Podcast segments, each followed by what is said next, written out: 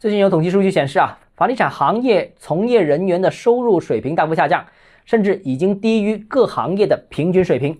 今年房地产市场虽稍有回暖，但房地产企业降薪仍然在继续。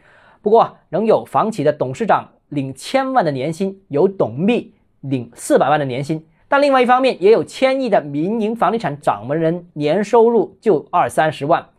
那房地产不同职位、不同所有制、不同企业之间差距呢，是非常的巨大。欢迎来到邓浩之家买房。房地产啊，其实已经早就告别了高收入的行列，但房地产企业掌门人超低的工资和部分央企、国企董事长的极高，形成了鲜明的对比。对这个问题，我有几点看法啊。首先，第一个，很多人说民营房地产企业掌门人他们工资虽然低，但是他们手上有大量的股权，这里面有很多的分红啊。其实这个看法不正确，为什么呢？实际上呢，多数民营房地产企业目前都处于亏损状态，这两年是亏损，压根儿就没有分红。所以这些民营房地产企业的老板呢，这两年真的是贴钱打工，甚至有部分房地产企业的老板呢，会把自己的个人的身家数亿元投入到公司名下，以求缓解企业的资金危机，渡过难关。那这些企业呢，能够翻身就固然好了，他们手上的股票又会再次值钱起来，公司又可能又有分红。但是如果像某大房企一样，那就最终结果可能一切都是白搭，甚至是把以前赚的钱都全部搭进去。那企业主的高收入其实是建立在高风险之上的，没有什么可吐槽的。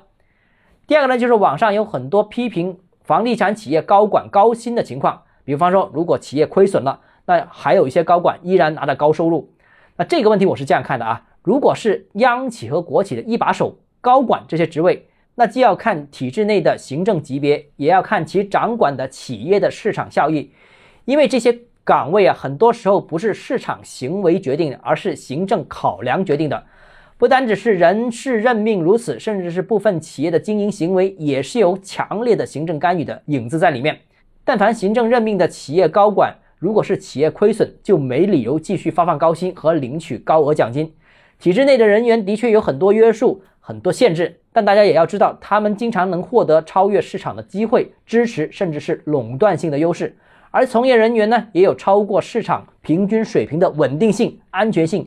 如果不是违法乱纪，你啥时候见过央企、国企大规模裁员啊？第三点呢，如果是民营企业的职业经理人，拿多少薪酬为合理呢？那就要看劳动合同是怎么约定的了，而且必须按劳动合同严格执行。如果是要降薪的话，必须双方重新再协商。如果要解除劳动合同也可以，也必须按劳动法办。